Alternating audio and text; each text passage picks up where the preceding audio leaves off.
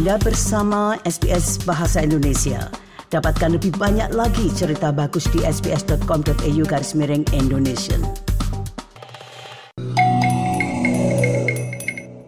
SBS SBS SBS SBS SBS This is SBS Radio.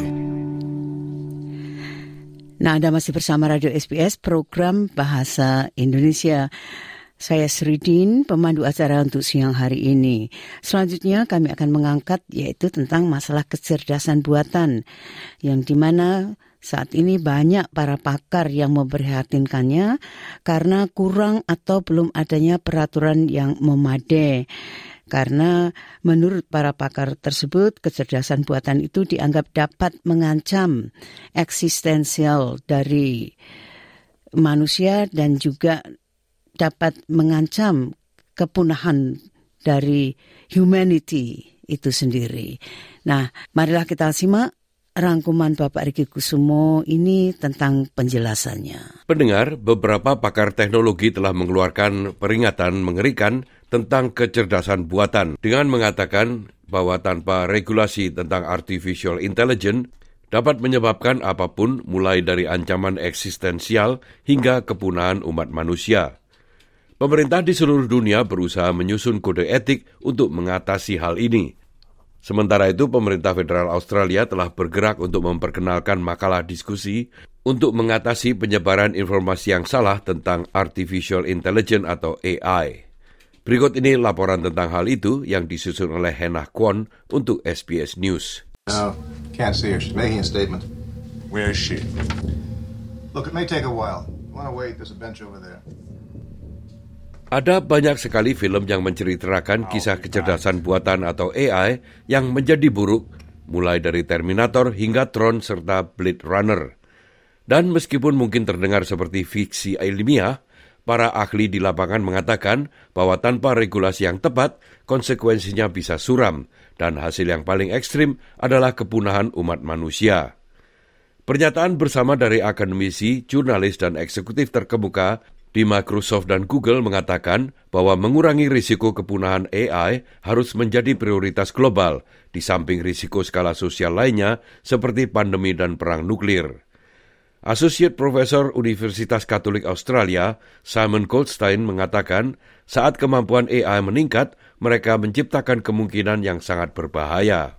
There's reason to worry that we will not be able to completely control their goals because AI researchers don't understand the machines they've created very well. If we can't control the goals of these AI agents in the long run, we're going to be in a situation where AI agents are incorporated into large aspects of the economy.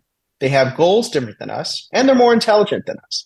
That is an extremely dangerous possibility. Goldstein mengatakan setidaknya 50% peneliti pembelajaran mesin di lapangan saat ini menetapkan probabilitas setidaknya 10% untuk produk AI yang pada akhirnya mengarah pada kehancuran umat manusia. Yes, there are some scientists who work at Facebook who are paid a lot of money to deny things like that because that's a very scary uh, thing to think about. Profesor Goldstein mengatakan salah satu tempat utama untuk fokus adalah memikirkan tentang kemampuan baru produk AI yang berbahaya ini. When ChatGPT was released earlier this year, its capabilities were measured. And one of the most disturbing abilities it had involved CAPTCHA tests. That's like when you uh, want to use a website and you have to prove you're a human. You have to click little boxes to say which ones are trees or not. These researchers gave GPT the ability to go on the internet and recruit a human to help it.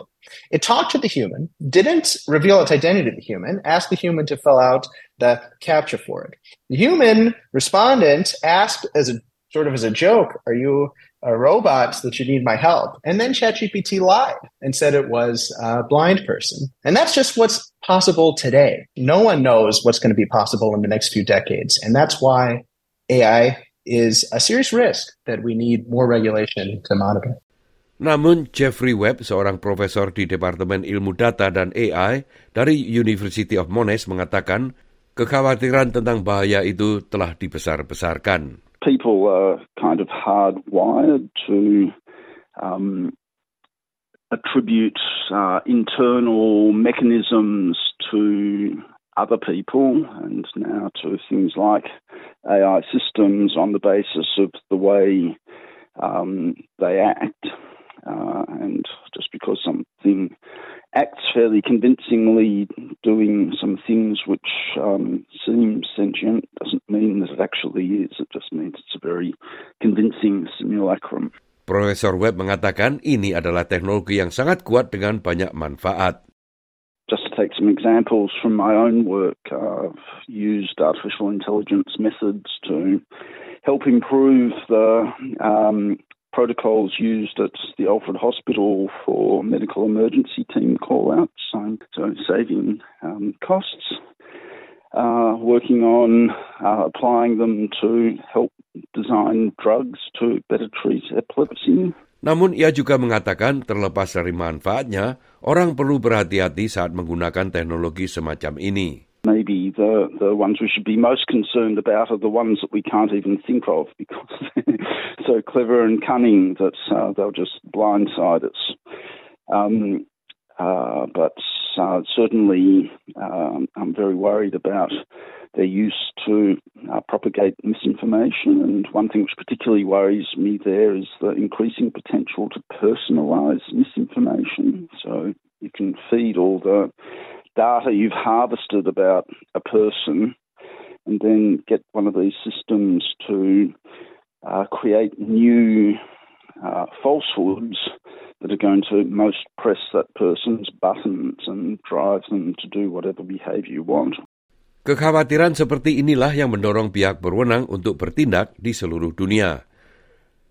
Pemerintah federal Australia baru saja merilis makalah ilmu pengetahuan dan teknologi nasional tentang AI generatif bersama dengan makalah diskusi tentang regulasi teknologi. Menteri Perindustrian dan Sains Ed Hussek mengatakan Australia harus mengikuti perkembangan zaman. Australia already has strong laws and guardrails in place, but What we're asking in this discussion paper is are they enough? And we want the experts and community to uh, be able to step forward with their views and to provide contributions uh, on that over an eight week process where we'll be accepting submissions. And after that point in time, we'll obviously take those on board. Husik mengatakan AI dapat menyumbangkan triliunan dolar dalam produktivitas ekonomi dan telah membuktikan manfaatnya di bidang kesehatan dalam pembuatan vaksin COVID-19. Namun ia mengatakan pemerintah juga memperhatikan risiko teknologi kecerdasan buatan ini. This has been something that the Albanese government has been watching, obviously taking note of community uh, concerns, uh, but also seeing what's happening internationally and ensuring that we have a legal framework that's fit for purpose. Uh, ultimately, what we want are modern laws for modern technology, and that's what we have been working on. Amerika Serikat dan Eropa juga mengambil tindakan. Mereka menyusun kode etik sukarela untuk kecerdasan buatan. Sekretaris Negara Amerika Serikat Anthony Blinken mengatakan kode sukarela itu akan terbuka untuk semua warga yang berpikiran sama. Hal ini dimaksudkan untuk menjembatani kesenjangan. Sementara saat ini Uni Eropa menyusun undang-undang AI yang kemungkinan besar akan diselesaikan pada akhir tahun ini. Profesor Webb mengatakan ini adalah langkah positif, namun sulit untuk mengetahui perlindungan apa yang sesuai. Um, uh,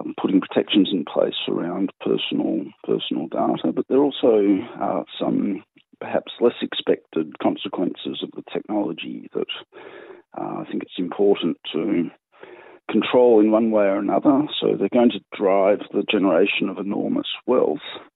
Uh, but uh, one of my big fears is that um, that wealth will largely end up in the hands of a very few tech billionaires, as has been the process with much much of the benefits of technology so far. Nah, pendengar itulah tadi sebuah rangkuman tentang perlunya dibentuk sebuah kode etik untuk mengatasi penggunaan kecerdasan buatan atau artificial intelligence. Rangkuman ini disusun oleh Hannah Kwon untuk SBS News dan disampaikan oleh Ricky Kusumo.